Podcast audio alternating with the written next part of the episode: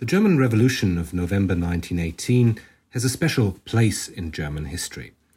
It was a revolution that transformed the country into one of the most progressive democracies in the world, the Weimar Republic.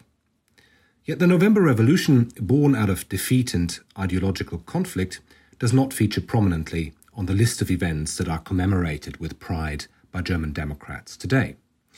On the contrary, commonly referred to in the existing historical literature, in political speeches, and journalistic op ed pieces as a failed or half hearted revolution, the events of late 1918 have long been viewed as part of Germany's special path towards the abyss of the Third Reich. Because the revolution did not bring about a sufficiently radical break with Germany's imperial past, it failed, or so the story goes, to inspire genuine allegiance to democracy among German citizens and allowed radicals like Hitler to exploit the alleged weakness of the system.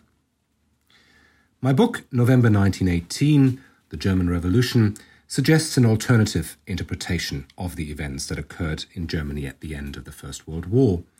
An interpretation that does more justice to the achievements of the events of 1918, which constituted both the first and the last revolution in a highly industrialized country worldwide prior to the peaceful revolutions in Eastern and Central Europe in 1989. Some of the achievements of the November Revolution were indeed thoroughly remarkable. Within days, Germany peacefully transformed itself from a constitutional monarchy with highly restricted political participation rights for the parliament to what was arguably the most progressive republic of the time.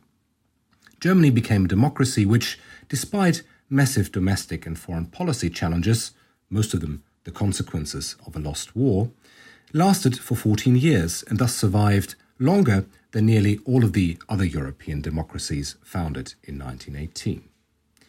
In recent years, more positive or at least more open ended histories of Weimar have been published, but in the general perception, the Republic's foundational event, the November Revolution, remains overshadowed by tragic shortcomings and wasted opportunities that allegedly proved fateful for the demise of democracy 14 years later. So, in my book, I'm trying to change that perception, partly by taking more seriously than has been the case in the past the perspective of contemporaries who lived through the tumultuous events of November 1918.